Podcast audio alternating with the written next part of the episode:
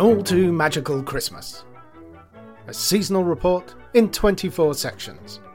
Written by Tobias Sturt and read by Jon Millington.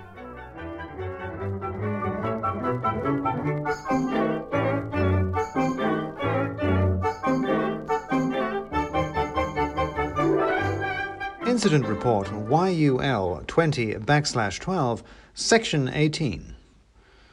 Without a doubt, the most tedious part of your first year of training as a prospective wizard is all the practical stuff.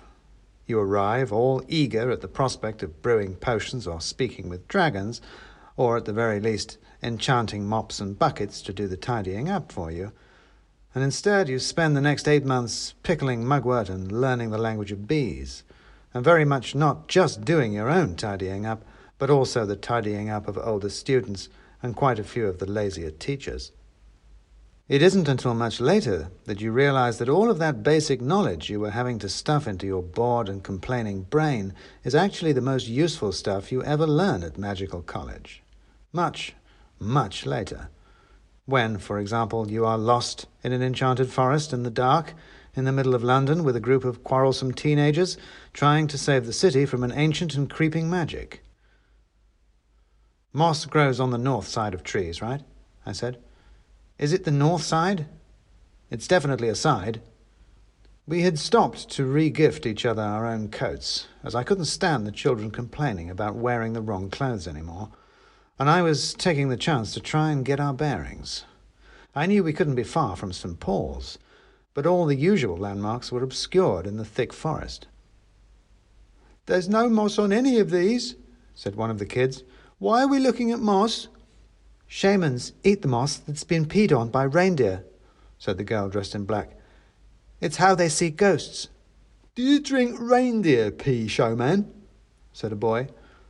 Look, I said, for one thing, the reindeer eat the moss, not the shaman, and they also eat fly agaric mushrooms which contain hallucinogens, which is what makes their urine psychoactive.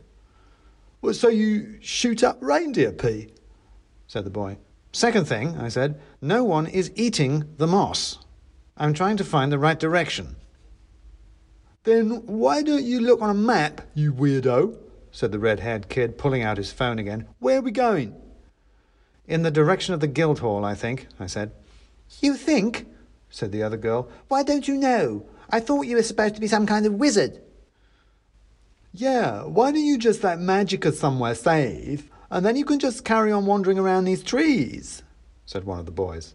Two more things, I said. One is that there is nowhere safe, or soon won't be, if I don't get on with the second thing, which is this. How do you know I'm a wizard?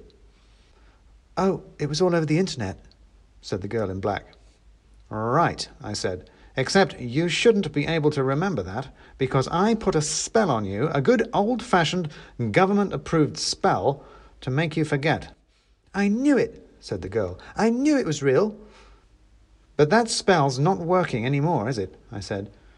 You read about me on the internet, so I had to put a spell on you and track down the trolls who had put that stuff online and put a spell on them so that they, in revenge, stole the London Stone and let all the ancient magic out, and now the city is full of forest, and the forest is full of giant cats, and there is nowhere safe any more. And even if there was, I couldn't magic you there because I can't magic anything. There's only the old wild magic now. I've only got this far on quick thinking, which you are not currently helping. Will you turn that phone off? I'm looking up for you where you need to go, said the boy. Well, at least stop it ringing, I said. Eh, it's not ringing, said the boy. It never rings. It's on silent. Well, someone is ringing, I said. No one's ringing, said one of the girls. They're all on silent. We're not old people.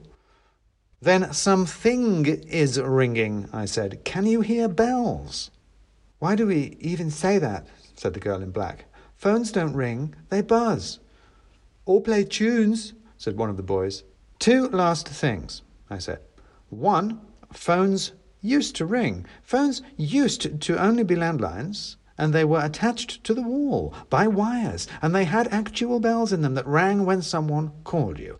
And while we're at it, they had dials on them instead of keypads that you had to turn to enter the numbers, which is why we talk about dialing numbers. This is some real Harry Potter crazy stuff right here, said one of the boys. Secondly, this is not at all important because I've just remembered what else rings, I said. Bicycle bells. Bicycle bells, said the girl in black. We need to start running again, I said. Which way are we running? Head southeast on Cheapside, said a calm, computerized woman on the boy's phone. I started running. I was slightly surprised to discover that the kids started running with me too. Hey, Quasimodo, said the red haired boy. What are we running from now? You heard what the cat said, I said, stumbling over a root. There are other people hunting tonight, specifically the Wild Hunt. An ancient king and his phantom horsemen scouring the night for the unwary. Last time I saw them, they were on bicycles. Phantom horsemen on bikes? said the boy. Who's peddling? The horse? They're scarier than that sounds, I said. Besides, that doesn't sound like bikes anymore, does it? It didn't.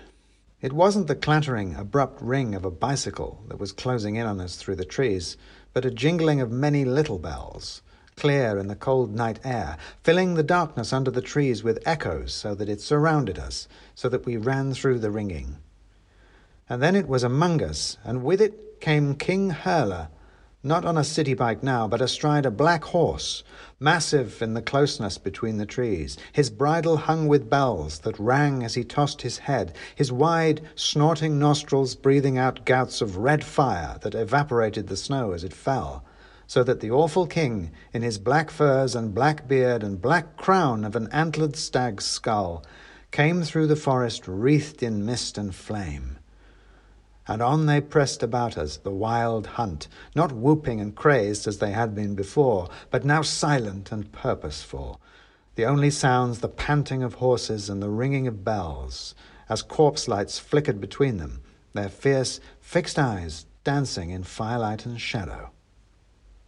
And then an arm came down and snatched up a child, easy as picking up a doll, swooping it up into the saddle before a huntsman, and then another was taken up, and another, all the children, one by one, gathered up into the hunt as it rushed silently past them.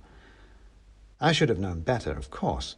All that practical knowledge drilled into me at college told me to leave them be, to concentrate on finding the stone, on saving everyone, not just these irritating children. But of course, I didn't. And as the last horseman rode by, I jumped and snatched at him, and without seeming to notice me, he grabbed and swung me up behind him. And there, against all my better judgment, I was, riding with the wild hunt through the wild London to who knew what terrible end.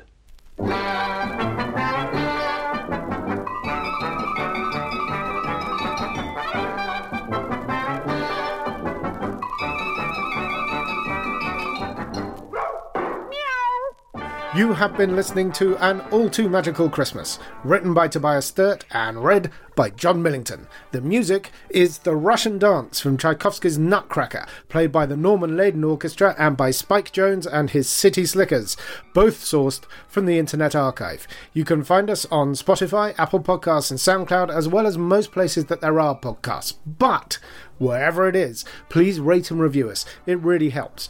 We also now have a YouTube channel. Just search YouTube for Tales from Ruritania or follow the link in the show notes for more seasonal stories and videos. You can get in touch through our website at ruritania.co.uk, where you can also find links to all our other stories. And tune in next episode for another exciting update from your hardworking government wizard.